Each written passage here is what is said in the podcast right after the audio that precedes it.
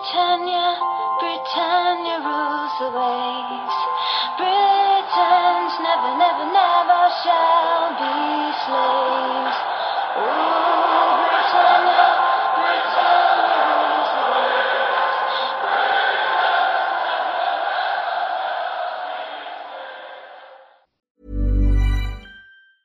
Hiring for your small business? If you're not looking for professionals on LinkedIn, you're looking in the wrong place. That's like looking for your car keys in a fish tank. LinkedIn helps you hire professionals you can't find anywhere else, even those who aren't actively searching for a new job but might be open to the perfect role. In a given month, over 70% of LinkedIn users don't even visit other leading job sites. So start looking in the right place. With LinkedIn, you can hire professionals like a professional. Post your free job on linkedin.com slash people today.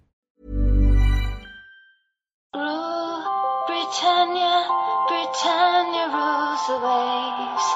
Britons never, never, never shall be slaves. Ooh, Britannia, Britannia rules the waves.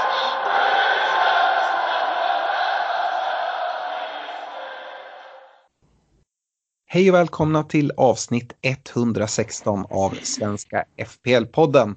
Vi förbereder oss inför en Double Game Week 32, om en en liten Double Game Week, men ack så intressant. Vi spelar in tisdagen den 13 april och agendan för dagens avsnitt eh, så gör vi lite som eh, Stefan och Fredrik gjorde förra veckan. Vi skippar faktiskt den här traditions traditionsmässiga laggenomgången från eh, Game Week 31 och istället lägger vi lite fokus på det vi har valt att kalla för veckans punkter. Lite diskussionspunkter från eh, tidigare Game Week men även framförallt med fokus framåt. Vi kommer med veckans rekommendationer. Vi har en kaptensdiskussion för Game Week 32 som jag tror kommer bli ganska enkelspårig, men vi får se. Och avsluta med era lyssnarfrågor. Stort tack till Olka Sportresor, Unisportstore.se och Glenn Sportsbar. Och eh, det är, känns som det var länge sedan vi var fulltaliga. Idag är Stefan borta. Eh, hur är läget med dig Fredrik? Nej men det, det är bra ändå tycker jag tack. Det, jag håller med dig. Det, det, vi, ser fram emot att ha put the band back together. Men, men vi får väl eh, styra det här du och jag idag. Hur är läget med dig? Ja, men det är helt okej. Det känns lite som att du är eh, poddens trygga punkt. Du har väl eh, inte missat någonting egentligen sen, sen du kom in här. Lite som Dirk Kuyt när han kom till, till Liverpool. Bara presterar på en jämn nivå men det är ingen som riktigt bara flyter ut på kanten gör grovjobbet. Ja, men det är underbart. Uh, du, veckans punkter som du körde förra veckan, jag lyssnade på podden, tyckte att det var rätt bra. Eh, vi fortsätter med det. Jag har inte fått så mycket feedback som jag hade önskat från våra lyssnare. Så eh, ni som lyssnar nu får jättegärna gå in på vår Facebook-sida, skriva lite kommentarer. Saknar ni laggenomgången eller gillar ni det här upplägget så hör gärna av er. Men eh, nu är det för sent för det här avsnittet så nu kör vi på det bara. Och Fredrik, du kan väl kicka igång där tänkte jag. Mm, absolut. Eh, och då är det ju omgången som var och några grejer som jag reflekterar över. Det, den, den, första saken som liksom verkligen eh, satte sig på näthinnan det var ju den här sleeping cellen, den här terroristcellen som bara eh, inte gör någonting på flera år och sen vaknar till liv. Det var lite den bilden jag fick upp när jag, när jag såg Chelsea eh, och kanske framförallt Kai Havertz som ju kom eh, inför den här säsongen med otroliga förväntningar. Nästan som man tyckte synd om killen. Eh, och var ju så urusel i början. Alltså han slog inte en passning rätt. Det var någon match där i början skulle slå en passning på, på egen plan halva och missade liksom medspelaren med 15-20 meter. Eh, men han börjar ju liksom komma igång nu och förmodligen har han väl hittat, eh, liksom hittat sig till rätta lite socialt, börjar förstå spelet. Och han börjar ju faktiskt leverera poäng nu också. Eh, så Havertz kan ju vara den där sleeping cellen som har vaknat till liv. Och även tycker jag att man ska nämna Pulisic där. Eh, som jag hade stora förväntningar på inför säsongen. Han har ju dragits med lite skador och lite ja, vacklande form sådär. Eh, men också en, en poängspelare vet ju att när han är i form då, då kommer poängen. De har ett helt okej schema tycker jag. Framförallt så har de ju väldigt mycket att spela för. Eh, och sen är det ju det frågetecknet kring rotationen. Men jag vet inte, vad säger du? Vad är känslan, din känsla kring, kring Chelsea? Ja, det, det, vi har ju varit inne och pratat Chelsea eh, ett bra tag nu. Du har framförallt uppat Mount och vilket både jag och Stefan har hakat på till viss del. Eh, jag tycker det är lite, det är ju, Pepsi Roulette har ju varit tal om mycket. Jag tycker, det har inte satt sig än, men jag tycker Tuchels tombola eh, absolut ska bli någon form av begrepp där också. Och det, den är ju minst lika lurig som att sätta Citys elvor, eh, tycker jag. Eh, han tänker ju inte som andra. Det är precis som, som Pep där. Man, man försöker, jag vet att det var flera som i ett wildcard nu till exempel satt kvar med en Alonso för man tänkte ja men nu startar Chilwell här i, eh, i Champions och eh, då är det såklart eh, Alonso som, som startar ligan men eh, riktigt så kunde man inte tänka. Eh, vi såg ju en Chilwell här få 90 minuter.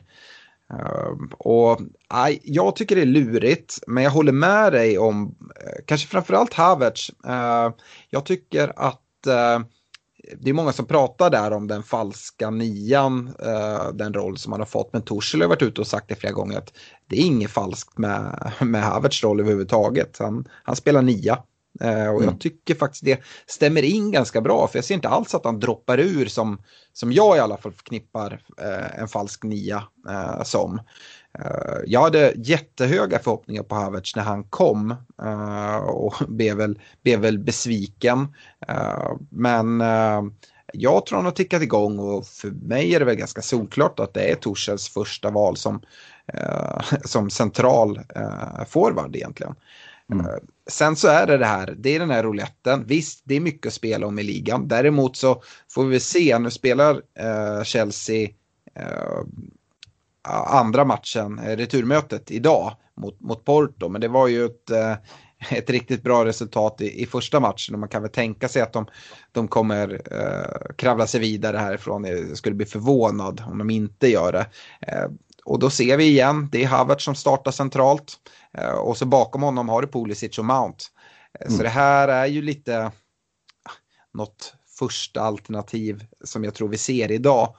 Eh, samtidigt så, ligan är viktig men jag tror knappast att Havertz kommer starta eh, alla matcher och sådär. Eh, det är klurigt, men kan, man hamna rätt så är det ju jätteintressant. Eh, kollar man ägarandelar på Havertz så är det 3,1 procent och en Pulisic på 2,2.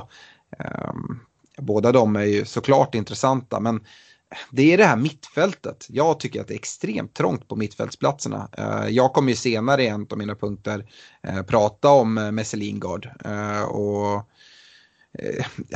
tillsammans med Liverpool-gubbarna och, och sådär. Det, det, är en plats som ska hittas. Och, när både Havertz och, och Pulisic står som mittfält. Jag hade nästan uppskattat om Havertz hade stått som forward. Jag vet inte hur mm. du tänker. Ja, nej men I hear you. Eh, för, för det är ju känslan att de ska ju liksom någonstans knös in där på mittfältet och, och, det är ju tight. Men å andra sidan ganska trevlig prisbild ändå, runt 8 mm. miljoner lite drygt. Eh, det, liksom, det går att ha den lite som en pant nästan. Liksom, mm. eh, I alla fall någon form av eh, ja, mid-price mittfältare nästan får man nästan säga att det går som. Så att, mm. Jag tycker det kan finnas en, det är, precis som du var inne på så är det ju en, en väldigt eh, eh enkel väg för att hitta någonting som sticker ut. Ja, det är ju många som har gått tungt in i Chelsea-försvaret eh, och i vissa fall till och med tripplat upp med en Mendy i kassen kanske och en Aspi och Rydiger eller sådär. Eh, en spelare jag tycker kan vara värd att nämna där som jag inte har hört lika mycket snack om i, i försvarsleden. Vi var inne på det tidigt att de här ytterbackarna i Chelsea Eh, var väldigt intressant och sen så blev det väl kanske lite svårare sen Torshäll kom in. Men för mig tycker jag att Reece James ändå, det finns ett case där. Eh, prisad 5,0, ägarandel på 6,6 procent. Och eh, den konkurrens han har jämfört med Chilwell Alonso som är ganska klurig. Det är ju från en Hudson och Doy och det känns inte riktigt som att eh, den ska kunna påverka lika mycket som det kommer vara ute på vänsterkanten. Så Reece James är ett sånt namn som jag ändå tycker är värt att, att, att bolla upp i, i Chelsea där man dels kan vara, vara där och ta del av nollorna med det här stabila försvaret men även kunna få en del offensiv utdelning. Det har vi sett här tidigare under säsongen. Mm. Ja, men det är en bra shout, helt klart. Uh, yes, uh, du kan väl uh, egentligen fortsätta med, med dina punkter där, tänkte jag. Mm. Vidare då så, så, är det ju svårt att inte känna lite déjà vu-känslor med detta Leicester.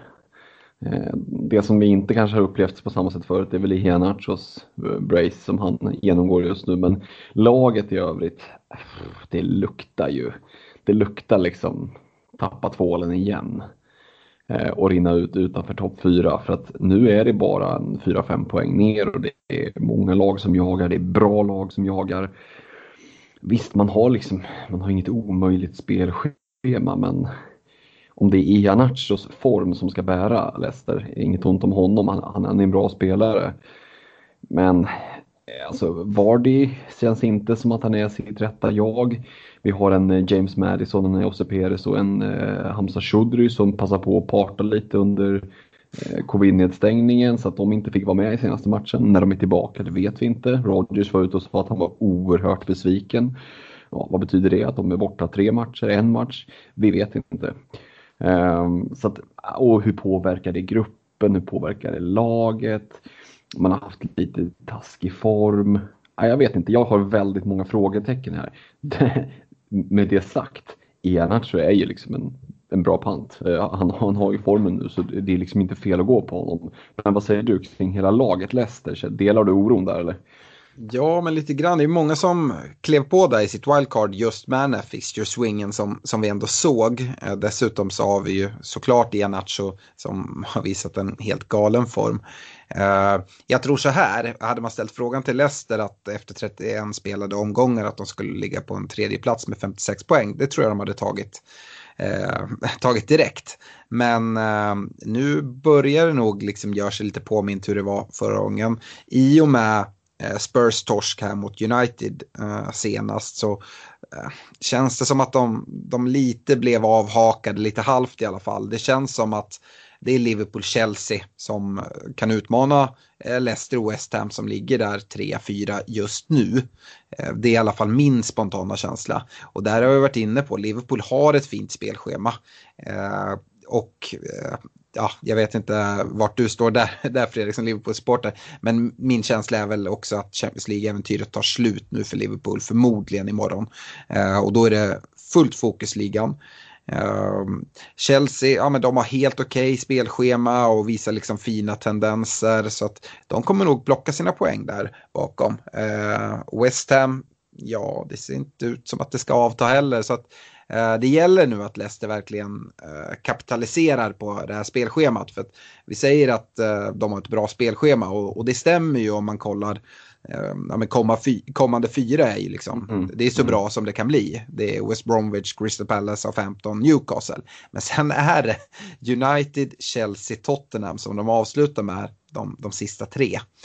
Uh, och alltså, om det ska bära, då har man inte råd att tappa mycket poäng i de här kommande fyra gameweeksen, om ens några. Uh, Nej men precis, det är också lite inne på att tar de tre vinster och en oavgjord där, ja.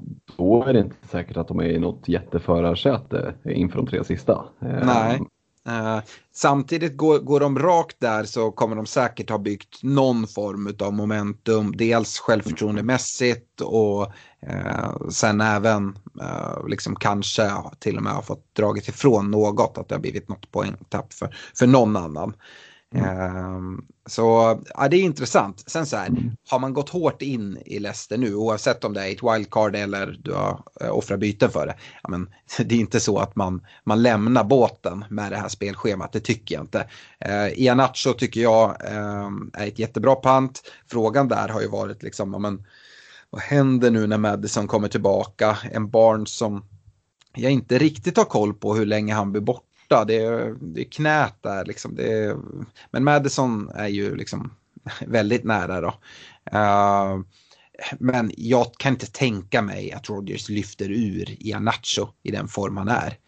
Um, så att uh, där sitter man ju kvar och om man inte har klivit på än så är det liksom inte för sent att göra det tycker jag inte. Uh, jag gillar ju även en kastanj och jag tror kanske att eh, är det så att Madison kommer in, att han får någon central roll bakom eh, bakom Vardy och Ianacho och att vi då kan få se wingback-formation igen. Och det gynnar ju både en Kastanj och en eh, Pereira som, som är tillbaka. Leicesters ytterbacksspel är ju intressant. Med mm. det här spelschemat också tror jag att det finns ganska goda chanser till åtminstone två nollor nu kommande fyra matcher. Uh, men det skulle liksom i den bästa av Leicester-världarna till och med kunna bli fyra. Uh, så att uh, ja, jag tycker att Kastanje är en intressant spelare att byta in. Eller Pereira, där är väl liksom en, en smak, smak, smaksak egentligen. Mm. Nej, men så, så det, som sagt, som, precis som du är inne på, de här fyra kommande matcherna ser ju väldigt fina ut, men det är verkligen upp till bevis. Mm. Jag är inte lika sådär bergsäker på att som sagt, hur är, hur är liksom känslan i truppen? Eh, byggs det upp lite sådär lite småångest med förra säsongen i åtanke och jag menar spelarna är inte korkade, i alla fall inte alla utav dem. Så de ser ju också spelschemat och fattar ju att eh, vi bör ta rätt mycket poäng i de här fyra matcherna nu för att avslutningen blir jobbig. Um, men det är svårt det där, du var inne på mm. det med, med, Chelsea, de har mycket att spela för. Det har Leicester också, det brukar vi säga är positivt. Sen så kan man ibland se de här som inte har något att spela för, som vissa då helt slutar, men andra som kan spela helt avslappnat. Så att, mm. alltså det är svårt. Det, det här är, tycker jag, ett perfekt fall eh, att se hur kommer Leicester reagera. Och speciellt med tanke på vad som hände för ett år sedan. Mm. Eh, då de liksom föll på, på målsnöret på något sätt.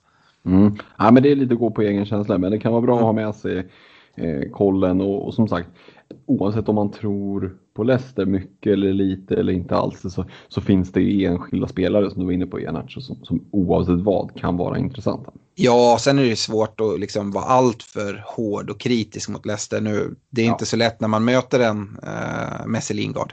Nej, eller hur? Eh, du hade en sista punkt. Eh, ja, men absolut. Eh, och det är väl svårt att undgå ändå att detta Leeds trummar på. Jag och Stefan var ju inne på förra, förra veckan där att och, du och jag dessförinnan att spelschemat såg ganska tufft ut och det kändes liksom som att det var en ganska lång uppförsbacke.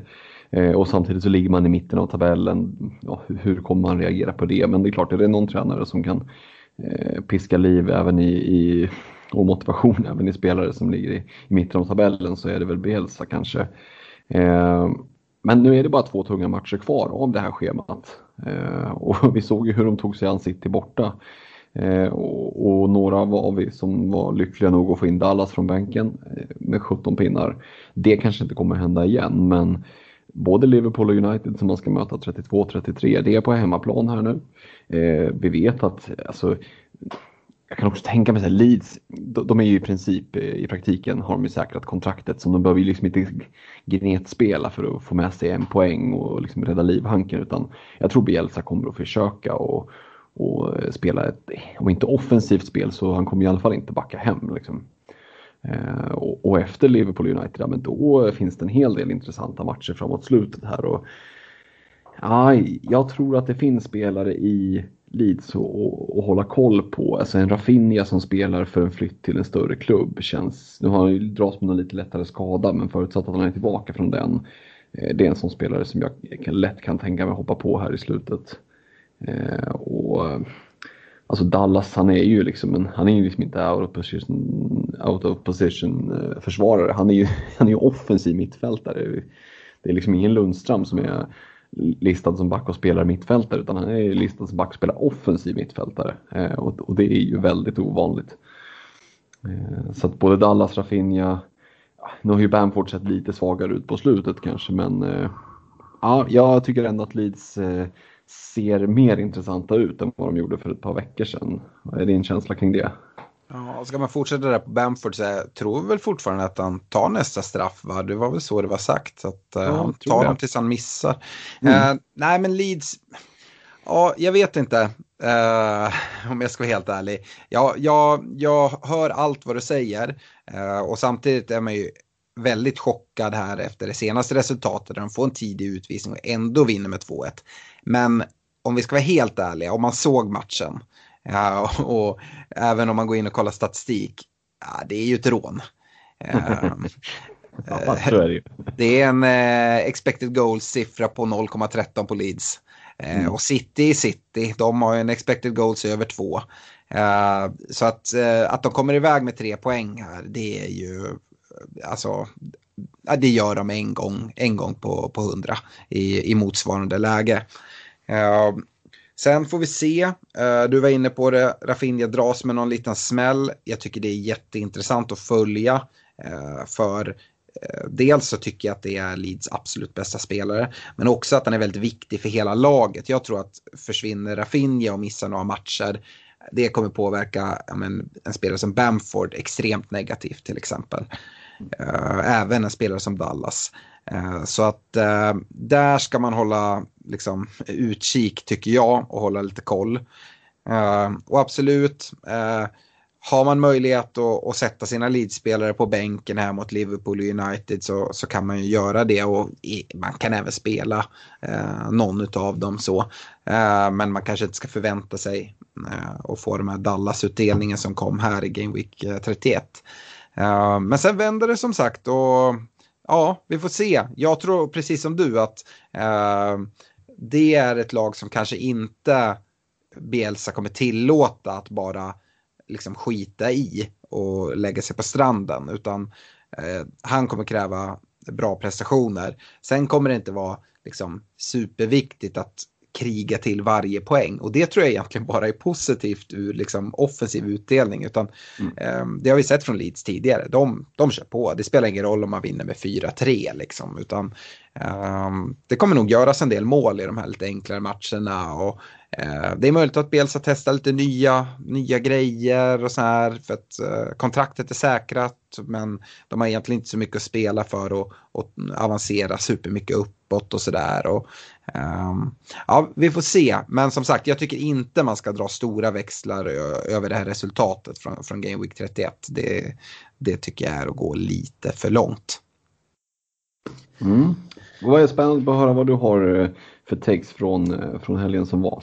Ja, men det är väl rimligt att och liksom, eh, när vi är vid Leeds och då gå över till Manchester City som nu eh, torskade mot Leeds. Eh, lite chockerande kan jag tycka. Men det är ju det här, eh, Pep kan säga vad han vill, men Champions League ligger i huvudet helt säkert.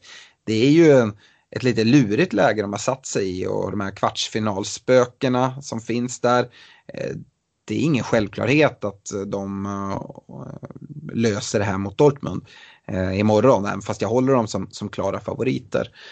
Eh, sitter man där med City-tillgångar och inte har gjort sig av med dem än så är det ju så här att nu, nu har de ju match mot Villa eh, i helgen. Det är efter Champions League-matchen. Uh, och inklämd däremellan och sen så är det en ligacupfinal. Och liksom titlar är ju det intressanta. Uh, så fullt fokus kommer ju vara på Champions League, det är nummer ett. Uh, mm. Sen kommer en Villa-match där liksom, det, Pep vill vinna varje match såklart, men jag tror fokus ändå kommer ligga på, på att vinna en, en ligacupstitel eh, därefter. Så att vilka som kommer spela i, i, eh, mot Villa, ja men det är inte så, så lätt att veta. Och eh, sen är det en blank som sagt i 33 om man pratar fantasymässigt. Eh, så jag vet inte, jag, jag har inga problem att, att vara helt utan City som jag är nu. Det, det, är jag inte. Och med det sagt så tror jag att City-spelare har liksom bra potential i varje match att ta poäng. Frågan är bara vilka. Jag ser liksom ingen immun mot rotation. Diaz har det pratats om tidigare. Eh, men det såg vi ju här att även han kan eh, riskera att få någon, någon vila här och där. Mm. Nu fick han ju en så, ja men. Men jag tror att de kanske kan komma lite tätare även för honom än vad de har gjort tidigare. Även om jag tror att han kommer spela mycket.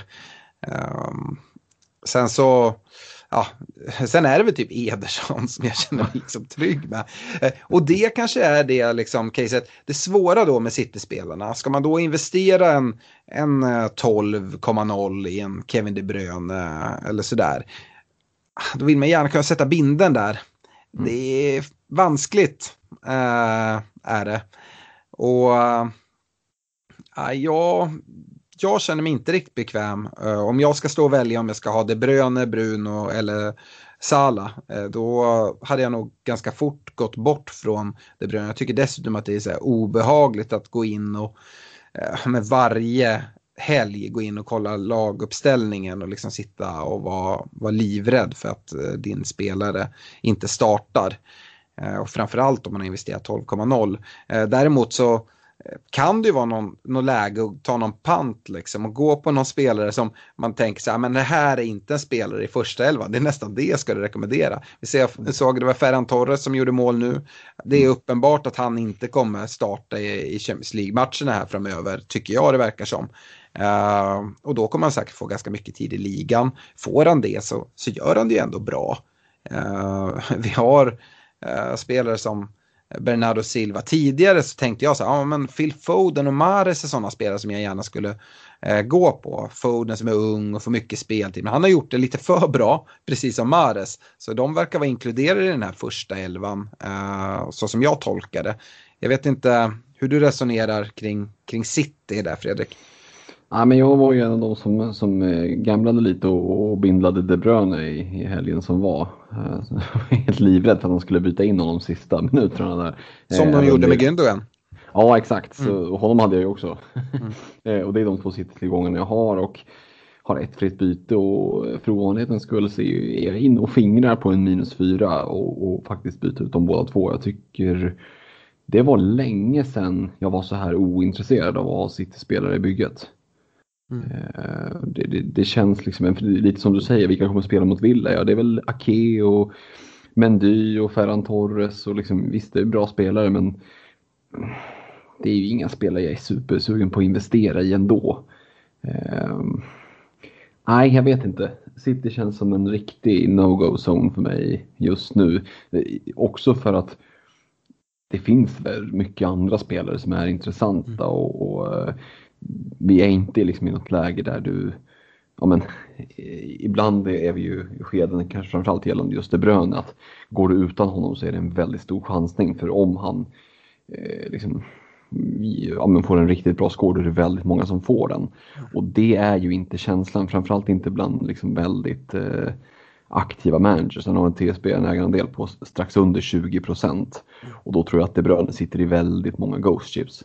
Eh, så det är snarare så att han, än om du håller honom, är en, liksom en inte en differential, men eh, semi-differential. Men mm. nej, jag vet inte. Det är mycket pengar, precis som du nämnde där, som är investerat. De, de vill jag gärna investera någon annanstans. Ja, det är just det att det finns så många bra andra alternativ.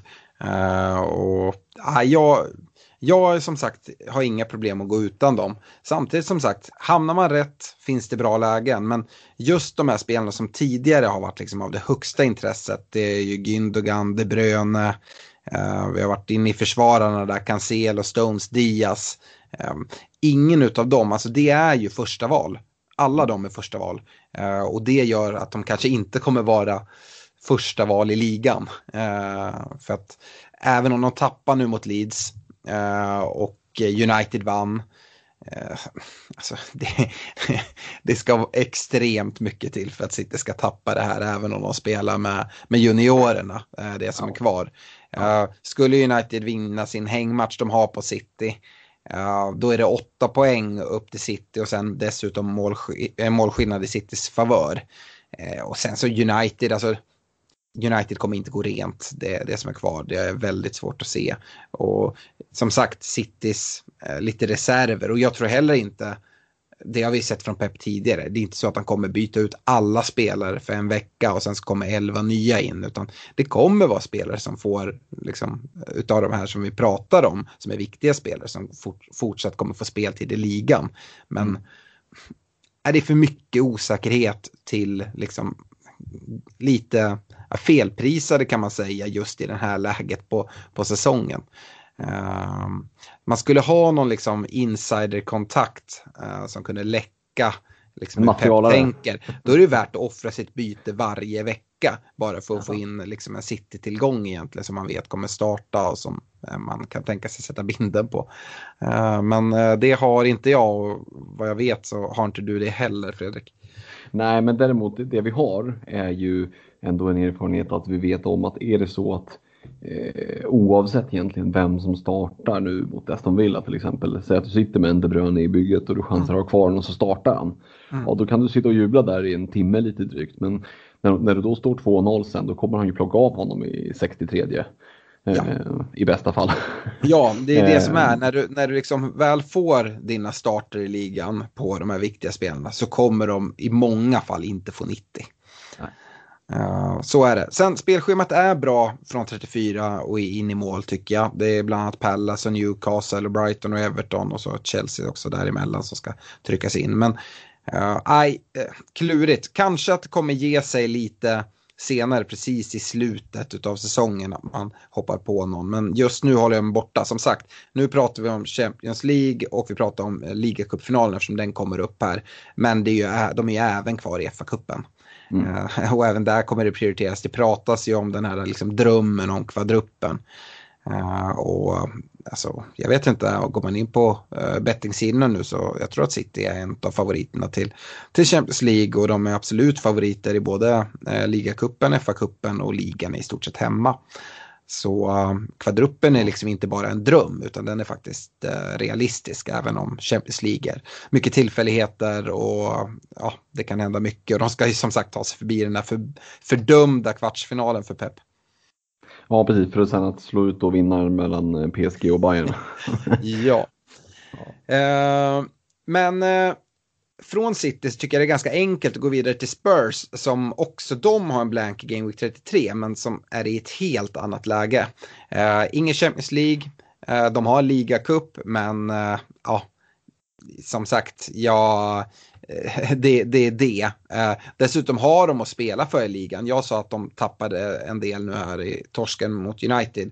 Jag tror inte att Mourinho helt har gett upp. Uh, och ja, det är mycket att spela för. Dessutom har de ju dubbel nu i 32an.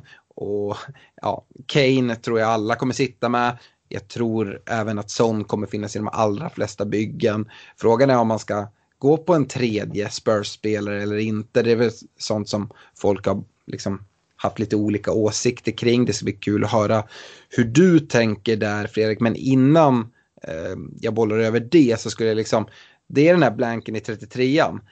Men vad gör man sen då? Alltså nu har man dubben, då kanske man tar in lite City-spel eller Spurs-spelare, men sen ska man flytta ifrån dem för att de har blank. Alltså kollar du spelschemat sen, alltså det är Sheffield United hemma som kommer eh, i 34 direkt. Följt av Leeds, Wolverhampton, Aston Villa och sen avslutningsvis Leicester i sista omgången.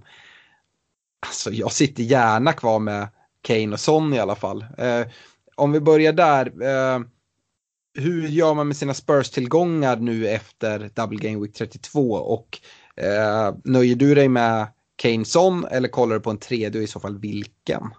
Mm, nej, men för att börja med eh, hur vi hanterar blanken så, så, tycker jag att de här tre platserna på bänken, om inte tre så i alla fall två av dem mycket väl ska, ska liksom nyttjas för att övervintra eh, Kane och Son. Eh, och bara ta att de kommer inte att spela i 33an och sen precis som du säger ett fint schema, då vill man sitta med båda. Eh, just den, alltså i och med att de har så pass höga ägarandelar så blir det ju liksom ja, känslan blir ju att men alla har ju Kane eller alla har ju Son, men alla har ju inte båda. Visst, det är en hel del aktiva människor som har båda, men långt ifrån alla. Den liksom kombinationen sjunk, den är betydligt lägre i procent än, än eh, man kikar på dem var för sig. Så för mig är det Eh, ganska givet ändå att man liksom håller på dem över blanken. Eh, och, och, är det så att man måste skeppa City-spelare för det, gör det. Det är det jag tänker göra. eh, gällande en tredje spelare, där, jag tycker att det är väldigt, väldigt svårt att hitta någon som är eh, bra. Stefan var ju inne på förra veckan där om man dragit wildcard att man kunde ha jurist eh, och sen ha en, en lite billigare keeper som, som man spelar i 33an eh, för den som drog ett wildcard. Och det är ju ett alternativ. Eh, men utöver Lorisa så alltså, Reguljon, men kommer han få starta båda matcherna? Ja, kanske, kanske inte. Eh, Bale är ju, han fick hoppa in några minuter här nu senast, men det är väl inte så mycket att hänga i julgranen kanske. Lukas Mora, men eh, i den där offensiva mittfältspositionen, det är många val han har. Eh, Dele Alli sopar väl bort sig själv på sociala medier här för någon dag sedan. Men ja, det är ju å andra sidan Mourinho, jag har ingen aning om hur han tänker. Men det finns en, en Bergwijn, en, en Bombelé och Mora och Bale och ja, det, det, finns lite Lamela. Det finns lite för många eh, för att jag ska känna mig säker på eh, dubbla starter i 32an på någon annan än Kane och Son. Eh, och, och sen med blanken sen så jag vet inte, för mig känns det som att det räcker med två. Jag vet inte, har du identifierat någon tredje som du blickar mot? Nej, jag, jag, går, jag kommer gå på två. Uh, jag, jag förstår uh, Stefans tanke kring, kring jurister. Men ett problem för många är om man då skulle gå på en billigare målvakt att man kanske kollar mot en Fraser Forster i SA-15 som, som då är prisad 4,0 och nu har tagit första platsen. Ja men SA-15 har ju också blank i 33. Mm. Uh, så att, ja, nej jag vet inte. Uh, det är väldigt mycket investerat i målvaktssidan om man ska sitta med en Juris och en Martinez eller liksom så. Och det vet jag inte om jag tycker är värt det. Uh, jag, jag tycker det är bra. Och det vi var inne på med City då, uh, där man liksom är lite så orolig, man ska kolla sta, uh, startelvorna. Alltså, man kan känna sig så trygg som man kan med, med Son och Kane. Uh, det är ju skador liksom som, som ställer till det, annars är de ju där vecka efter vecka. Eh, och även i tajta spelscheman. Och nu är det inte så tajta spelscheman. Nu med dubbeln till exempel här, det tycker jag är värt att poängtera. Eh, de, de spelar på fredag och sen mm. spelar de nästa match på onsdag. Det är inget liksom, tajt schema på något sätt. Att spela 21 på fredag och sen klockan 19 på onsdag. nej, alltså det enda som är är väl den andra matchen där på på onsdag, att den ligger inför ligacupfinalen. Vi vet alla hur, hur eh, Mourinho liksom prioriterar eh, liksom titlar, att det är viktigt och han påtalar det gång efter gång. Eh, nu mm. är han i en klubb som Spurs som dessutom, jag vet inte när de vann en titel sist. Det är ingen som vet. Eh, nej. Så att det är väl det som är lite sådär jobbigt. Dessutom, för hade jag fått önskat i drömscenariet så är det ju liksom onsdagsmatchen att den skulle vara först, alltså mot, hemma mot SA-15. För att SA-15 ser ju riktigt klappusla ut. Men eh, det är inte så att jag är orolig att Kane ska, ska börja på bänken eller att sånt ska göra Däremot skulle jag kunna se att de byts ut. Eh, mm. om, om det är en ledning, men då har de ju gjort poäng. Eh, I alla fall Kane. Så att, äh, jag, jag tycker, jag gör det ganska enkelt för mig. Äh, Son ska in, Kane ska in äh, och jag lutar nog åt att hålla kvar dem båda. Kane definitivt. Son, ja vi får se lite. Han är lite, det är lite audition på honom också. Uh, trots uh, det fina spelschemat. Så mittfältet där är så trångt som sagt. Och som det är just nu går jag utan en Bruno till exempel. Och ska jag få in honom så är det egentligen sånt som måste eh, göra plats eh, för honom. Eh, så där kanske det finns någon anledning att, att skeppa ut honom. Men det beror lite på vad andra mittfältare visar för form och hur, hur sån ser ut. Eh, mm. Kane ska i alla fall ingenstans. Uh, min sista punkt, och det måste ju vara Jesse Lingard. Uh, jag vet ni, ni, ni skrattar lite åt mig uh, förra veckan. Jag vet inte vem det är som ska skratta längre. Nej, det är du som skrattar åt oss Alex. Ja, uh, jag, jag unnar ju verkligen Lingard det här. Jag vet att du har varit inne på det flera gånger att du har inte så mycket till övers för honom. Jag har ganska mycket till övers för honom. Uh, jag tycker han har fått motta extremt mycket skit. Visst, vissa saker för att han är så som han är i sociala medier och, och liknande. Men Uh, han har haft en, en jobbig tid uh, psykiskt och fått uh, utstå mycket liksom, påhopp och sådana saker. Nu är han ju bara liksom unplayable. Ja, jag tycker det är helt galet att se, se honom spela. Ehm, såg lite så här ute på liksom, Twitter-communityt där liksom att det var, undrar om det var FPL Swede som skrev det att eh, kollar man på Lingard så är han liksom den spelare i FPL som har tagit allra flest poäng i hela spelet sedan Game Week 20. Och då har han ändå inte spelat tre av de matcherna sedan Game Week 20. Eh, och det är alltså i, i, konkurrens med alla de här Kane och Bruno och Gündogan och liksom, ja men you name it. Uh, helt galet. Det pratas också väldigt mycket av hans icke-ägare om den här överprestationen med hans expected goals-siffror och expected goals involvement och sånt. Uh, fortsätt prata, säger jag bara. Uh, det här kommer fortsätta. West Ham har ett bra, bra spelschema och samma där så var också en sån sak som flög omkring på, jag tror det var eh, om det var eh, Ass, Ass i eh, eh, Fantasy Football Scout som var inne på det, han la upp en tabell på shots on target och han säger det, det, det, är precis så som, som, jag har gjort, så det var kul att faktiskt se hans. Uh, är man uh, premiummedlem där ska man lägga upp och man har all statistik, man kan göra egna tabeller och kolla vilka spelare som, som uppfyller de, den statistik som man själv tycker är intressant. Och jag har en sån uh, grej som han har där det liksom kolla på intressanta offensiva grejer utöver expected-siffrorna.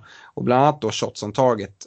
Är det så att man ligger högt med shots on target över, liksom, över tid helt plötsligt så har de här expected goals-siffrorna ganska lite intresse. För fortsätter man skjuta så mycket och träffa mål, då kommer bollarna gå in. Uh, kollar man just de siffrorna, senaste sex matcherna så har uh, Lingard 10 uh, eh, skott på mål. Eh, det är egentligen bara Kane och Wood som har fler, de har 11, de står ju som forwards dessutom. Och en Ian Nacho som har samma som Lingard på 10. Och det är de som kan mäta sig egentligen. Eh, jag, jag ser inte att det här ska avta.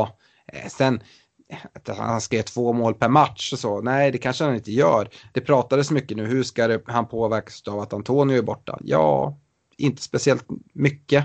Det kommer vara mer flytande spel. Uh, att, uh, att Declan Rice är borta, hur ska det påverka? Jag tycker han har liksom svarat upp ganska bra på, på alla de där frågetecknen. vi såg en Mark Noble nu här senast som fick någon skada i armen tror jag och blir borta. om Noble inte är på plan och inte Rice är på plan, jag skulle inte vara förvånad om Lingard slår nästa straff för West Ham. Uh, jag, jag vet liksom inte, det känns som superlativen är, är slut. Och bara för liksom, att trycka in det lite extra, de ska möta Newcastle nu i 32an. Uh, eh, så uh, jag, jag, sitter, jag sitter lugnt kvar i min Jesse Lingard-båt eh, och jag skrattar åt alla som håller på och pratar om överprestation. Ja men det är härligt. Eh, och som sagt jag klev ju in och, plockade in den i bygget så det, det är ju med eh, någon form av beundran och kärlek som, som vi har hånskrattat lite. Nej, men det är ju bara liksom och han är ju mentalt i zonen. Det är ju det mm. liksom. Det, för det, det som slår en när man ser honom är att det ser inte svårt ut, det ser lätt ut. Mm. Eh, Ja, alltså, du brukar ju skämtsamt säga Messi Lingard och, och, utan att jämföra dem i övrigt så är det ju det, utan att jämföra spelarna, om man bara ser på Lionel Messi så är ju det som jag slår så ofta väldigt, är ju liksom det här att det ser så lätt ut när han gör det. det så, men hur svårt kan det vara? Det ser ju jättelätt ut.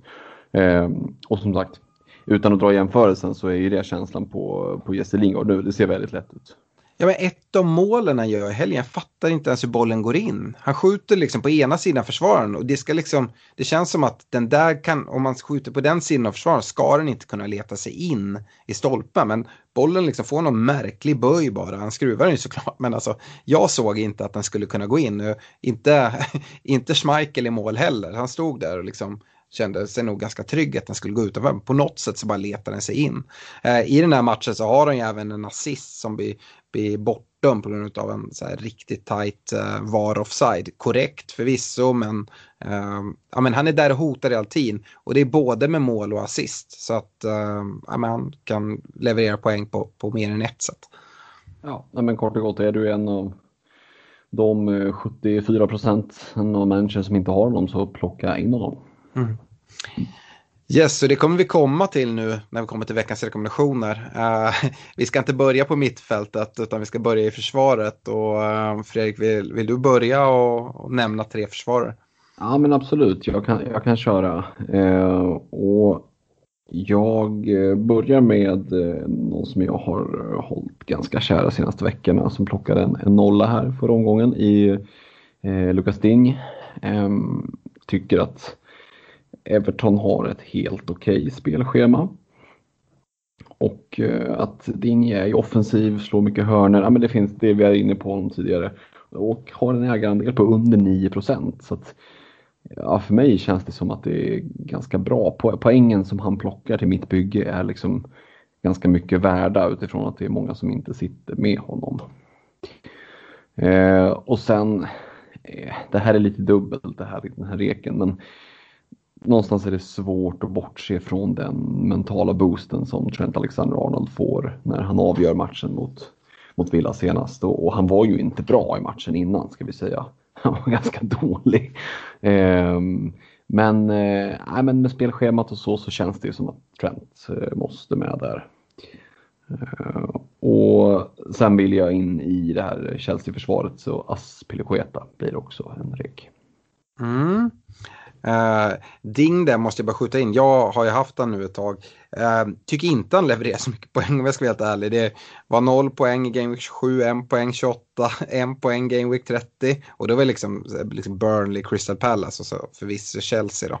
Men ja, det blev en sexa här mot Brighton. Men ja, han letar sig inte in bland mina reka trots att han är i mitt lag. Uh, jag går istället på Kastanje-Leicester. Mm Eh, jag pratade en del om Leicester eh, och det mesta finns väl egentligen i, i, i den delen när vi pratade eh, om det. Men jag, jag tror på Leicesters ytterbackar. De här kommande fyra matcherna tycker jag det är klockrent att sitta med. Och egentligen så är det en coin toss om man ska ta Kastanje eller Pereira. Jag väljer Kastanje med anledning av att han jag är livrädd för Pereira att han ska dra upp någon skada igen nu. Han har haft lite oflytt med det där och uh, jag, är lite osäker. Dessutom så är, är Kastanj uh, ehm, något billigare. Det skiljer inte jättemycket. Pereira har en lägre ägarandel men uh, jag spelar lite safe där på, på Kastanj i det fallet. Uh, jag, jag, följer med i din rek i Trent. Jag har väl suttit med honom i stort sett hela säsongen utan att haft så mycket glädje. Men jag tänker liksom trägen vinner och tänker sitta kvar där. Uh, och sen så, du var inne på Aspi. Uh, jag har gjort ett lite modigare val eller kanske mer dumt val. Men det är i Reece James och egentligen hänvisa till den diskussion vi hade där också. Jag mm. tycker mm. att nej, du kanske kommer få någon rotation. Men kollar jag mitt bygge så har jag liksom en ganska stark fembackslinje. Eh, så att för mig är det inget problem om man skulle vila en match. Och jag ser ändå uppsidorna på något sätt att dels komma in i Chelsea-försvaret men även få ganska goda chanser till, till offensiv utdelning. Och det tycker jag att Reece James verkligen bidrar med. Och jag tycker att ska man gå på ytterbacksvalet i, eh, i Chelsea då är det Reece James man går på. Man går inte på vänsterkanten och hoppar in i den här eh, Chilwell, Alonso tombolan. Nej, det låter klokt. Eh, mittfältet då är ju självklart Lingard med. Eh, och jag tänker liksom inte eh, prata mer om det.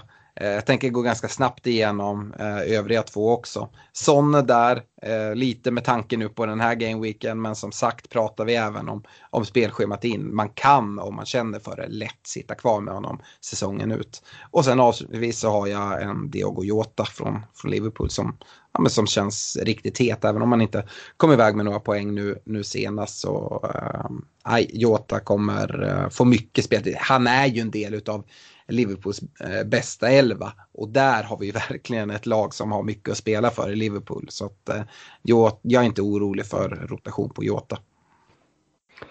Nej, och det känns ju oerhört eh, tråkigt att bara liksom eh, kopiera den rakt av. Men å andra sidan så ska vi inte slå knut på oss själva. Man behöver inte plocka in Bobby Reed varje vecka.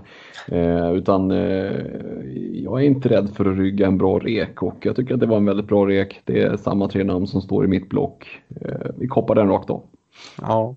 Hur eh, resonerar man där på mittfältet? Jag till exempel sitter ju utan Bruno eh, idag. Mm. Jag tycker eh, att det är svårt att få in honom när man har en, en, eh, en Son, en Kane, en Sala eh, en Trent eh, och sådär.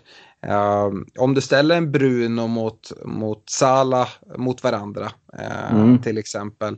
Hur, hur resonerar du där? Jag har ju som sagt gått den här vägen och har faktiskt inte blivit alltför straffad av att gå utan Bruno hittills.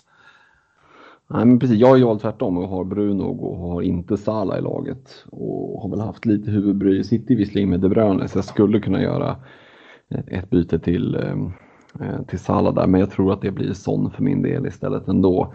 Eh, Bruno, ja det är, det är ju ändå risk att gå utan alltså. eh, nu är det Burnley hemma, Leeds borta. Mm. Ja, det är egentligen de två som jag är orolig, ja. orolig ja. för. Sen, så är liksom, sen är ju Bruno en sån spelare som man spelar varje vecka och kan ta tvåsiffrigt oavsett vilket lag han möter ska man ju ha med sig. Men det är Burnley Leeds som liksom är de bästa matcherna som egentligen United har kvar. Mm. Ja men så är det ju verkligen. Och det är klart att sitter du utan honom nu, ta in honom för två matcher och sen känner att nej, men nu är det någon annan premium, nu vill jag ha Salah för han har bra matcher. Den växlingen vet jag inte om man, då hade jag nog lagt bytena någon annanstans. Alltså ja. bytena är för värdefulla för att göra liksom, sidledsbyten fram och tillbaka. Eh, men eh, det som finns som jag kan tänka mig att vissa kikar mot det är ju den här lockelsen att man sitter med Son och man kanske har lite pengar på banken. Att man eh, till Game Week 33 då Son inte har någon match och Bruno sitter med lead så mycket väl kan vara ett bra kaptensval. Att man då vill liksom göra det skiftet. Men sen kommer man då det att så liksom Spurs, Sheffield United hemma i Game Week 34 och som sagt Uniteds schema blir lite, lite lurigare. Mm. Uh, så ja, jag, jag, tycker eh, det är svårt det där, men jag, jag har ju sagt det. Jag, Kane kommer vara kvar, men Son kommer lite få spela för sin plats och det kommer även påverkas av andra spelares prestationer. Och där är ju en tanke som jag har då för att uh, eventuellt hoppa på Bruno i slutet. Ja, sen ska man komma ihåg det att eh, ingen kan ju ha alla eh, premiumspelare utan alla måste gå utan någon. Eh, och, och, då får man ju liksom någonstans i sitt eget huvud spalta upp resten av säsongen, kolla vilka är premiumspelarna, de är inte jätte, jättemånga så det är ju liksom ganska lätt att spalta ner dem och sen är det ju så, vilka vill jag ha? Du kanske kan ha tre stycken riktigt heavy hitters liksom om du ska kunna ha ett bra lag i övrigt. Ja, då får du välja dina tre och sen får du stand by choices liksom. Sen är det ju så, Bruno är ju den spelare under hela säsongen som har varit den som verkligen straffar den. Uh, han har ju haft liksom uh, ett uh, effective ownership på över 100% väldigt många gånger och är den spelare i spelet som ägs av flest lag med ganska, ganska rejält.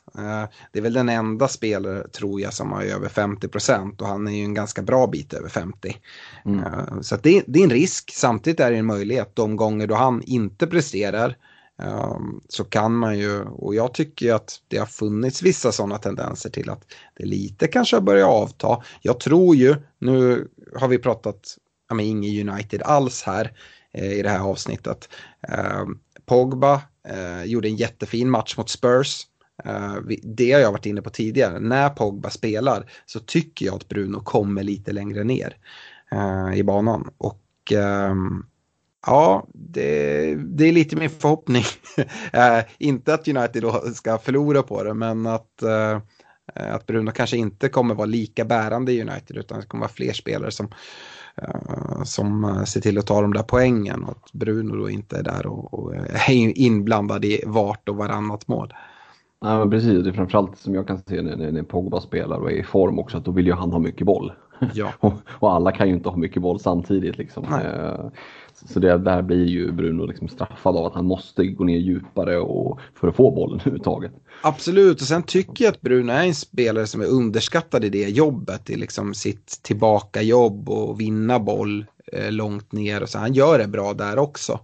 Eh, sen vill man ju ha en nära mål eftersom att han är briljant i sina framspelningar och sådana saker. Men eh, ja, jag tyckte ändå det var intressant att ta ett resonemang när varken du eller jag hade Sala eller eh, Bruno med i, i mittfältsrekarna.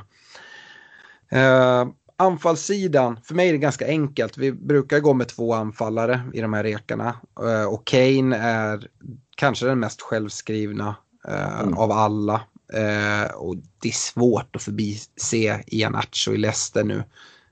Så att det är mina två. Det, det må vara tråkigt och template men ja, det, det är så, så. Jag, jag kan inte gå på något annat. Dessutom tycker jag det är svårt att hitta anfallare. Det är det ju, eh, men du kan vara lugn. Jag ska hitta en riktigt, ett riktigt spicigt och, och, och uh, out of... Uh, är det Fulham? Out, nej, det är inte riktigt Fulham, men det är väl samma... Nej, det, är inte, det finns inte så mycket. Det är samma stad tänkte jag säga. Ja. Nej, men jag, jag, tycker att det kan finnas ett case. Som sagt, vi har ju varit inne på det väldigt mycket, men det tåls att upprepas. Så här i slutet av säsongen så blir det ju mer, eller inte mer, men det kan bli en hel del liksom, man-man-spel nästan mot uh, de som uh, man tävlar mot i sina miniligor.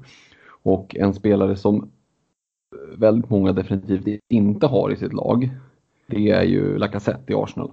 Mm. Uh, och Arsenal dras med en hel del skador nu vilket gör att rotation tror jag inte att Heta har råd med utan Lacazette kommer nog att spela i princip alla matcher gissar jag och de har ju ett himla fint schema eh, närmsta fyra matcherna så har de, deras svåraste där det är 33an Everton hemma. Sen har de Fulham hemma, Newcastle borta, West Brom hemma. Eh, en, en Lacazette, visserligen lite högt prisad eh, med 8,3 miljoner men jag tror att det kan sitta en del managers med, med en Watkins och pengar på banken, en Calvin Lewin pengar på banken.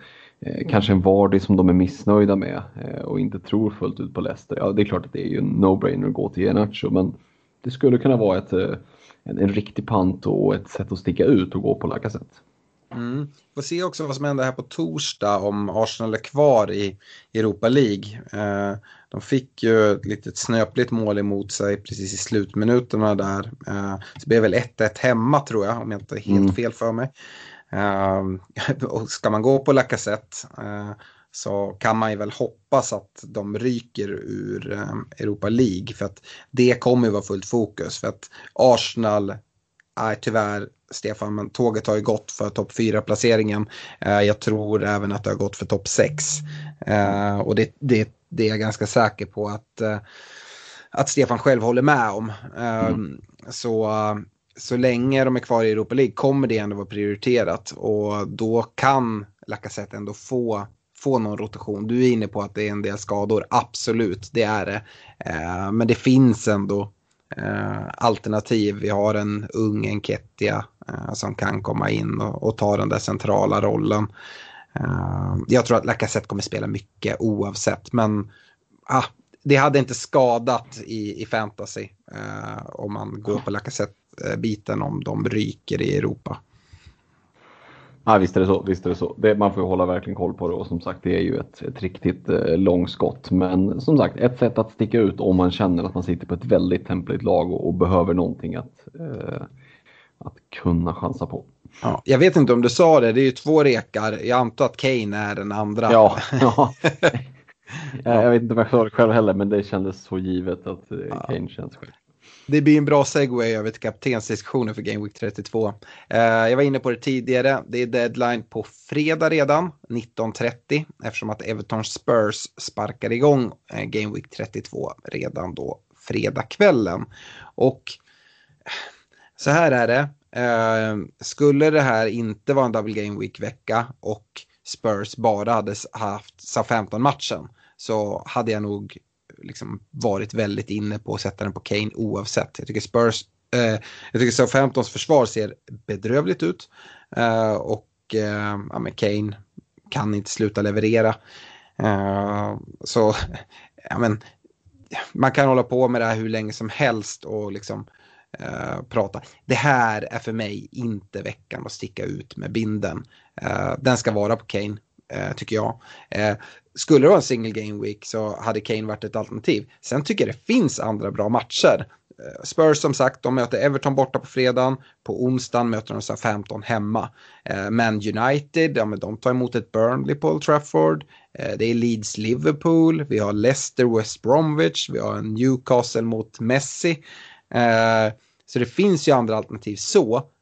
Men ändå så finns det inte alternativ nu med den här dubben. Inte gör det det Fredrik. Eh, jo men det finns, eh, det finns två tydliga alternativ och det, de två alternativen står mellan om du ska dra ditt triple captain om du har kvar det eller om du inte ska göra det. Eh, på Kane alltså. Mm. eh, för det är någonstans där jag befinner mig, eller rättare sagt det är ju inget val egentligen. Har du triple captain kvar så trycker du ju av det nu. Eh, I alla fall gör jag det. Mm. Ja, det, det, tycker jag faktiskt är intressant att ta en sån diskussion här under kaptensdiskussionen. För de som har kvar det. Eh, vi förväntar oss ju en till ganska stor eh, dubbelvecka. Mm. Eh, det pratas mycket om 35. Det är inte klart än men ja, vi tror ändå att det kommer vara i 35an. Och eh, visst, det kanske kommer komma något eh, lockande alternativ där. Men eh, det är lite det här ordspråket, en fågel i handen. Det här vet vi att det är en av ligans absolut bästa spelare som jagar skytteligasegern. Som sagt, så 15 matchen är liksom key. Eh, för deras försvar är riktigt dåligt och det är inte bara eh, en känsla jag har. Jag, eh, det finns även underbyggt med statistik.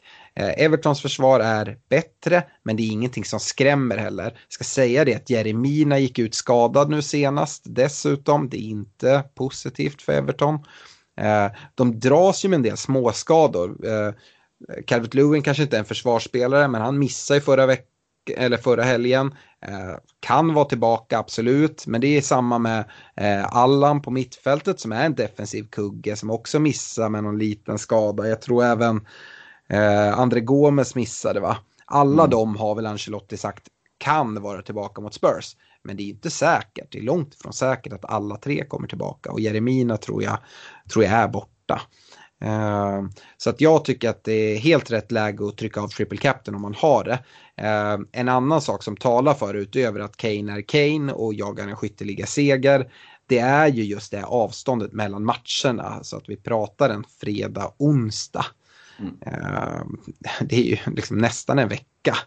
Uh, och det enda liksom orosmolnet sett till det, det är ju att det är en final som väntar till helgen då i ligacupen. Men eh, nej, uh, eh, jag tycker absolut att det är helt rätt läge att, att dra av den. ser du, ser du liksom någon anledning att börja kolla på andra Spurs-alternativ. Det är väl kanske främst sån eller för att man tänker sig att ja, men här kan jag verkligen sticka ut i min liga om man verkligen jagar eftersom man förväntar sig att alla sätter den på Kane. Alltså det, det är ju, skulle säga, väldigt, väldigt, om inte dunderistiskt modigt. Ja, nej, men det är det ju för att det är klart att Son kan, vi har ju sett att han har trumfat Kane i ett flertal veckor, men, mm. men om, du får veta i förhand att en av de här två spelarna kommer göra 2 plus 1 eh, och, och, du får 100 spänn att spela på det så kommer du lägga dem på Kane. Mm. Rent sannolikhetsmässigt så är det Kane som gör det. Eh, för mig blir det liksom, jag ska inte övertänka det här. Och Triple Captain är ju också ett jävla chip, ursäkta uttrycket, men det är ju liksom vad det är. Mm. Det, det, här läget är ju ett, på ett sätt ett ganska skönt alibi. Drar han en baksida alla Mané efter sex minuter i första matchen, då är det ju så. Fuck liksom. Eh, jag, jag tänker trycka av det för att, det, precis som du redogjorde för, läget är bra. Övertänk inte situationen.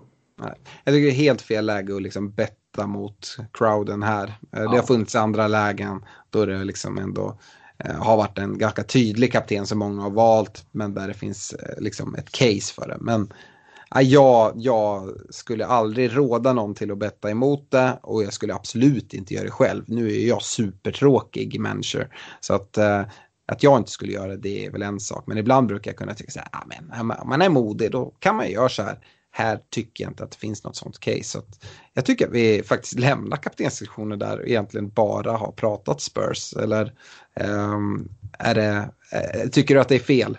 Nej, vi stänger det så. Vi stänger det så. Bra.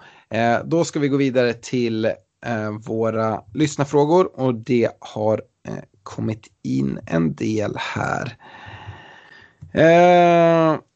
Okej, okay. vi börjar med Niklas Sjöström. Eh, han skriver att han missade chansningen på Shay Adams och Davinson Sanchez fick inte spela.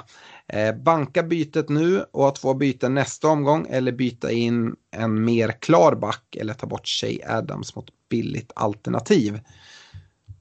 Ja, men Shay Adams borde väl ungefär vara samma prisklass som Henart så?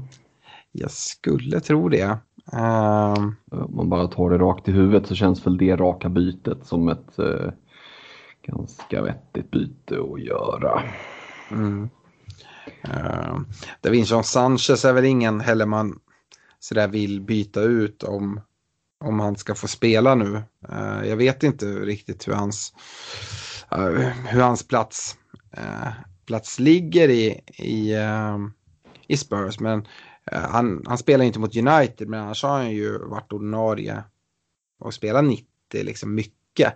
Mm. Så han kan ju mycket väl komma tillbaka här nu och spela dubbla. Så jag vet inte om jag hade gjort något byte, byte där. Nej, och inför en dubbel känns det ju väldigt så här, lägga bytet där och så får han spela dubbla och håller två nollor. Och... Ja, men det skulle vara liksom att göra det på liksom ett Spurs-byte och byta han till en annan Spurs-försvarare, säg att man går på, på Reguljon eller eh, någon man tycker känns liksom bättre. Mm. Nej, men då hade jag prioriterat att göra bytet eh, med Shea Adams istället. Ja.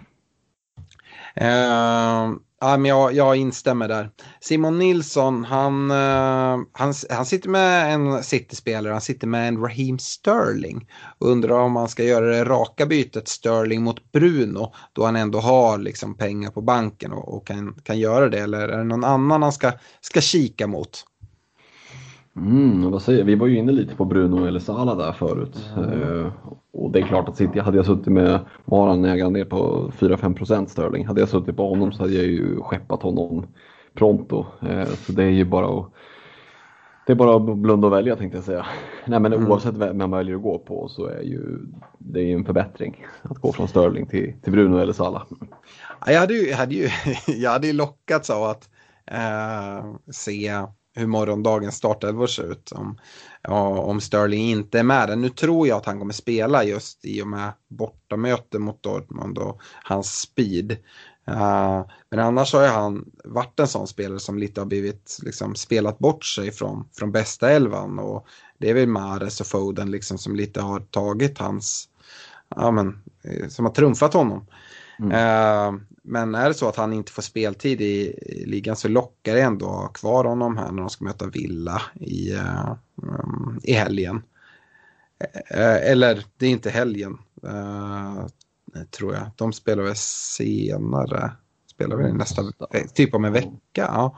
Uh, något sånt. Men ja, jag, det är väl det som är. Uh, sen så är det ju hur laget ser ut i övrigt. Om man inte har sån så är det bytet det som ska göras. Men ja. jag utgår från att han har sån. Uh, det är klart, Sterling till Bruno, det är inte fel uh, på något sätt. Men sån måste prioriteras före om man inte har honom. Ja, eh, Anton Götesson han är inne just på Aston Villa och undrar hur vi tänker kring, kring dem och liksom de spelarna. Spelschemat ser ganska tufft ut nu på slutet och de övertygar inte på plan. Eh, hur är det med dig Fredrik, har du några nå Villa-spelare i bygget? Mm, jag sitter med två stycken, både Martinez och Watkins finns kvar. Mm.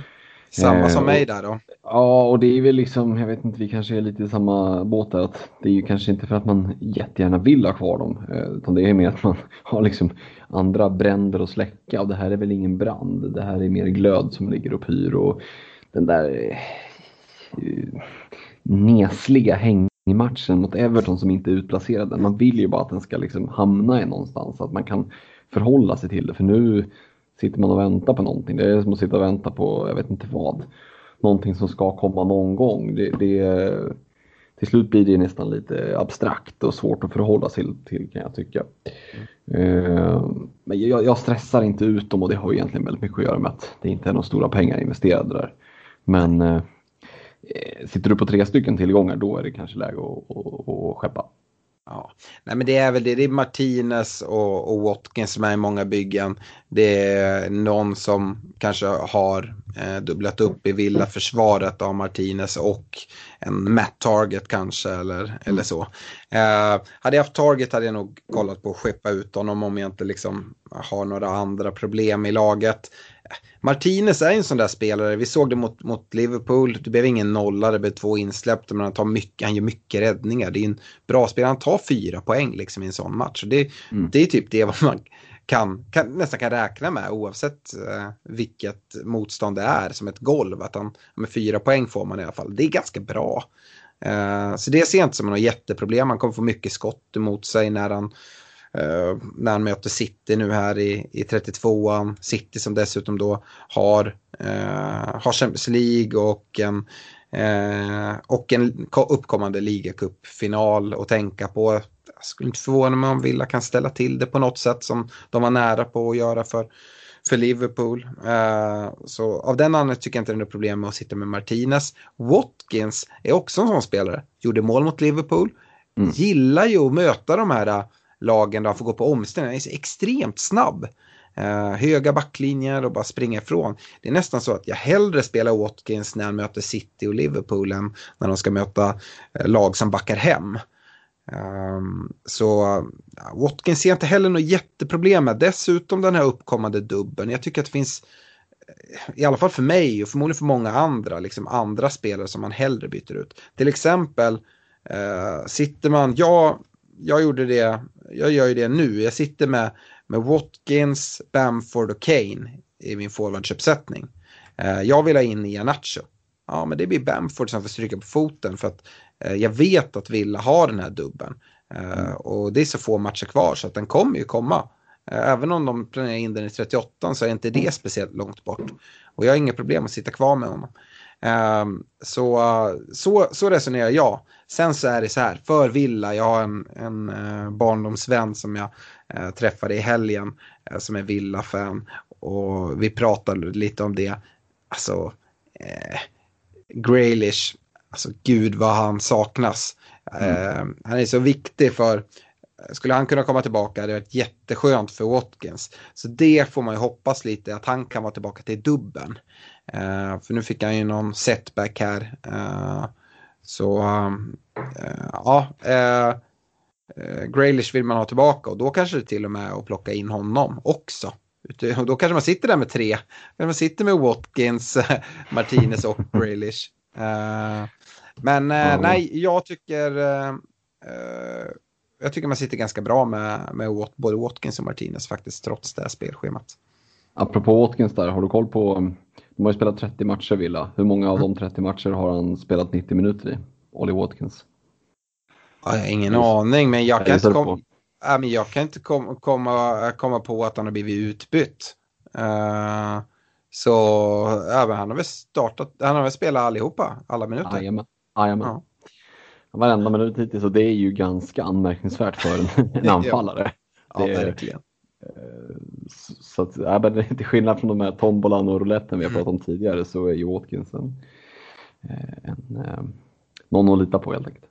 Ja. Uh, vi har ju pratat en hel del uh, City. Daniel Landqvist uh, sitter med tre stycken City-spelare i laget just nu. Eh, och tänker att han behöver bli av med en inför nästa Game Week.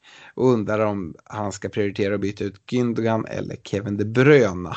Eh, och sen så nästa fråga är då, är Jota det självklara valet och vem annars? Och sen så försöker han säga att Lingard är, är en fluga likt internet.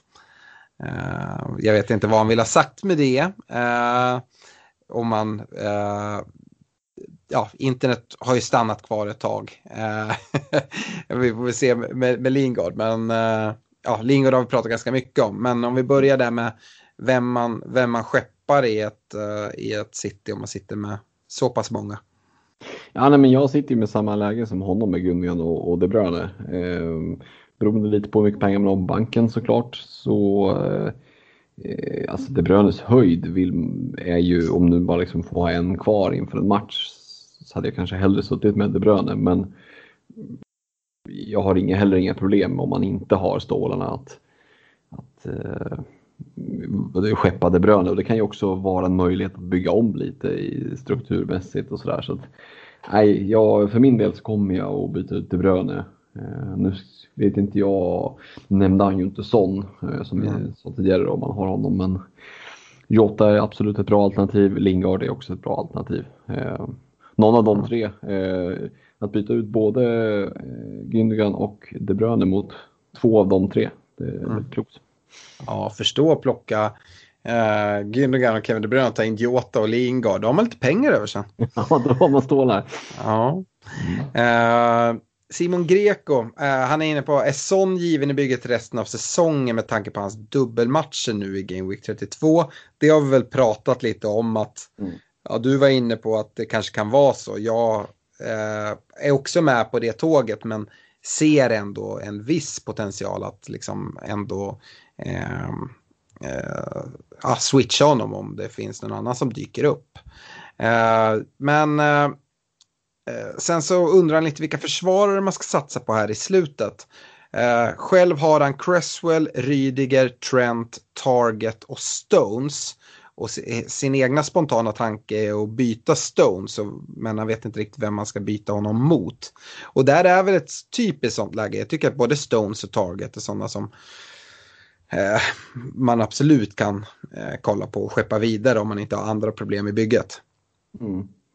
Ja, du nämnde ju en, en uh, Reece James där som en riktig outsider. Uh, behöver inte vara fel. Blicka mm. mot. Kastanj också, kasta in ja. igen. Absolut. Mm.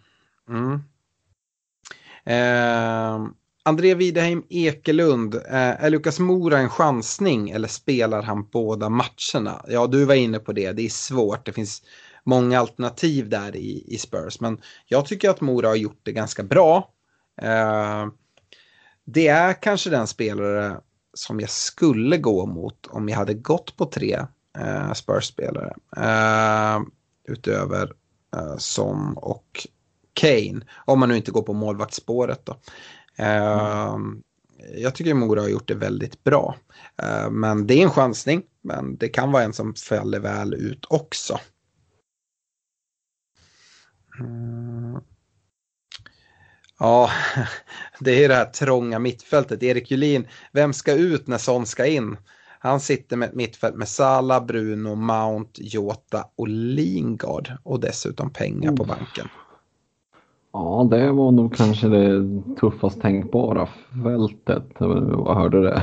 Mm, jag har ju varit inne Sala, på det här. Just att ha Sala, Bruno och Son tycker jag liksom mm. har varit väldigt klurigt. Uh, i det här läget, jag vet att det är din gullegris men det är Mount jag kikar mot om man ja, har råd liksom Ja.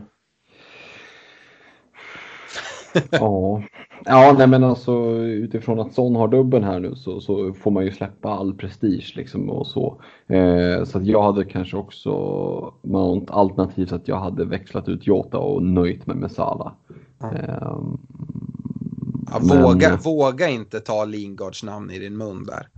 Nej, men det gör jag inte. Newcastle, plocka ut han inför Newcastle, gör det. All, det exakt, det är därför jag aldrig skulle göra det. Det är heligt. Det är nästan att tri Triple Captain-binden ska sitta där trots Keynes. Det hade ju varit legendariskt. Triple Captain på Lingard. Så sitta där helt själv. Får tänka på det Alex, det är nästan, vi var ju väldigt inne på Zuzek-tröjan där, att du skulle beställa den i första halvan av säsongen, men visst är det en Lingard-tröja som är närmast nu eller? Ju, den är ju fin alltså. Den är ju fin alltså. Ja, och gärna också att han, att han äh, lämnar United i sommar och helst inte till West Ham, att man har West Ham-tröjan med Lingard, att det bara är den här tiden som liksom tröjan ska representera. Mm. Ja, det är fint. Den vill vi se när, vi, när den här eh, pandemin skiten är över och vi kan eh, styra ihop eh, lyssnarna på, no, på något bra häng eh, på, kanske på Glenn Sportsbar i Göteborg. Ja, eh, ja. Då vill, vill vi se dig Alex i, i Lingard-tröjan. I, Stänger inte alls någon dörr för det. Uh, det är bra. Ja. Uh, Mikael Öhman, han ska ersätta Kevin De Bruyne med Sala. Uh, men har funderingar, för han verkar inte ha Jota heller. Eh, om man istället ska gå för Jota för att frigöra mer pengar för att då amen, kunna uppgradera en Zuzek till Lingard eller ja, satsa på någon annan spelare med bra form och, och spelschema. Mm. Vad säger du? Ja, jag hade en... Jag vet inte om jag var så här tråkig och traditionell här, men jag har mycket enklare att sätta en kaptensbindel på en Mohamed Salah än, än Diego Jota. Även om Jota liksom presterar bra. Det är lite samma den här diskussionen som när det var Mané eller Salah. Just att Salah har straffarna och han slåss där i skytt, med skytteligaseger mot, mot en Kane. Um, Uh, jag, jag, vill gärna ha ett kaptensalternativ där då och då vill jag ha Sala. Ja, och sen ska man säga att Sala är ju säkrare på en start. Alltså Jota mm. är ju, han är ju bra, han är i form och sådär men det är ju inte, han är inte alls liksom garanterad start. Någonstans är det ju ändå, han ska ändå peta någon ur, ur liksom tri, från trion där med, med Salah och Mané och Firmino. Mm. Eh, så att ur den aspekten så håller jag med om Salah. Ja, eh, ja det är svårt alltså. Men eh, jag, jag hade nog gjort det.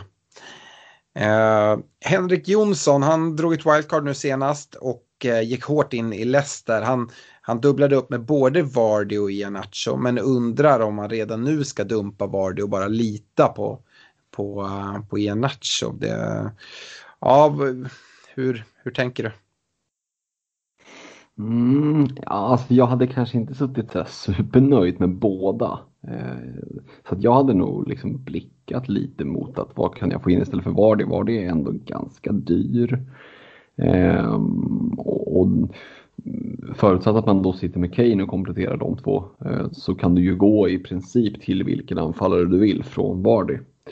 Eh, det ger ju en ganska bra frihet. Alternativt downgrada honom ganska rejält och kunna växla upp någon av eh, midprice mittfältarna till, någon, till en sån eller till någon så här lägre premiumfältare. Så jag hade nog blickat mot att göra någonting med Vardy för att hitta en annan väg. Mm. Eh, vi kanske ska avsluta här med eh, en fråga från en av våra norska eh, lyssnare.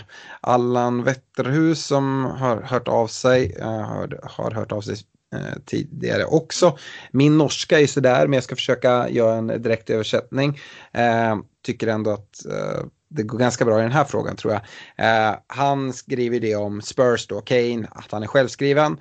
Eh, men undrar om man absolut måste ha fler Spurs-spelare inför Double Game Week 32 med tanke på att Spurs inte är i superform. Mourinho tar livet av all spelglädje. Um, han har Sala, Bruno, Rafinha, Jota och eh, Messi skriver han eh, i bygget. Så skulle gärna slippa att ta in Son till exempel. Um, Son är sådär som man vill ha in den här veckan ändå tycker jag, men jag förstår Allans fråga. Eh, vi har ju pratat lite grann om det här, men eh, vill du säga något avslutningsvis som är som liksom ett måste? Han är ju inte ett lika stort måste som Kane i alla fall väl? Nej, men det är han ju inte, absolut inte. Utan eh, sitter du i ett läge där du inte har någon av dem, då hade du valt att plocka in Kane eh, alla dagar i veckan.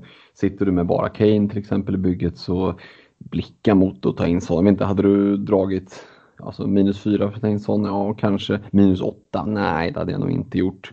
Ehm, och beroende lite på vem du måste ta ut och sådär. Så att jag tror att det går att överleva. Jag vet inte vad du mm. säger, men det går nog att överleva double game weekend utan sån. Det är ja, övertygad om.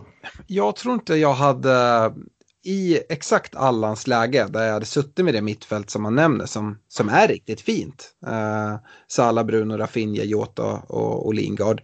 Uh, Visst, skulle han kunna göra Finja till, till sån så hade jag gjort det. Dessutom när Rafinha är lite tveksam, men det är svårt att se att han kan göra.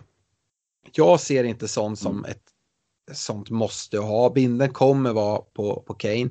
Det som man skulle kunna göra då, det är om man har eh, eh, istället byte och kunna göra i backlinjen med någon försvarare som man kanske tycker att man ändå vill bli av med.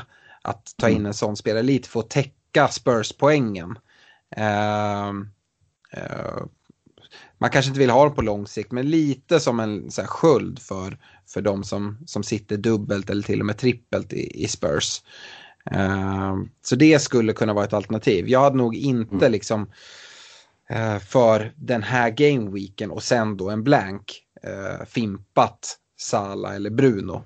Uh, det, det, hade jag inte gjort när de dessutom sitter med, med bra, bra matcher eh, för sig. Eh, så det, det, är min tanke kring det. Men där måste man gå på egen magkänsla och så. Men eh, hade frågan på, på, på annat sätt varit ställd om man måste ha Kane, ja, men där, är liksom, där är bara att ta de minus som krävs eh, och sätta binden där. Men eftersom att Eh, som tror jag inte kommer vara speciellt tungt bindlad. Det kommer finnas de som, som vill sticka ut och sätter den där istället för på Kane. Men eh, ja, det kommer inte vara alls på samma sätt och jag tror att det kommer lite bita dem i arslet. Så eh, nej, jag, jag tycker inte han ska kasta om det där mittfältet allt för mycket. Eh, med det så tycker jag vi tackar för oss. Eh, det rullade ju på även det här avsnittet och blev ganska långt. Jag hade mina betänkligheter kring hur långt det skulle kunna bli men vi verkar vara bra på att bara kunna prata, prata på. Eh, jag påminner väl igen om det. Vi tar jättegärna emot feedback på det här nya sättet där vi inte har en eh, regelrätt laggenomgång från förra Gameweek utan istället lyfter upp några intressanta punkter var som, som vi sen eh, diskuterar lite mer kring. Skriv gärna till oss på Facebook. Eh, alternativt så mejlar ni oss. Ni, mm, vår mejladress är svenskafpl gmail.com. Eh, stort tack för att ni lyssnade den här veckan och vi är återigen nästa vecka. Ha det bra! Ha det gott, ciao!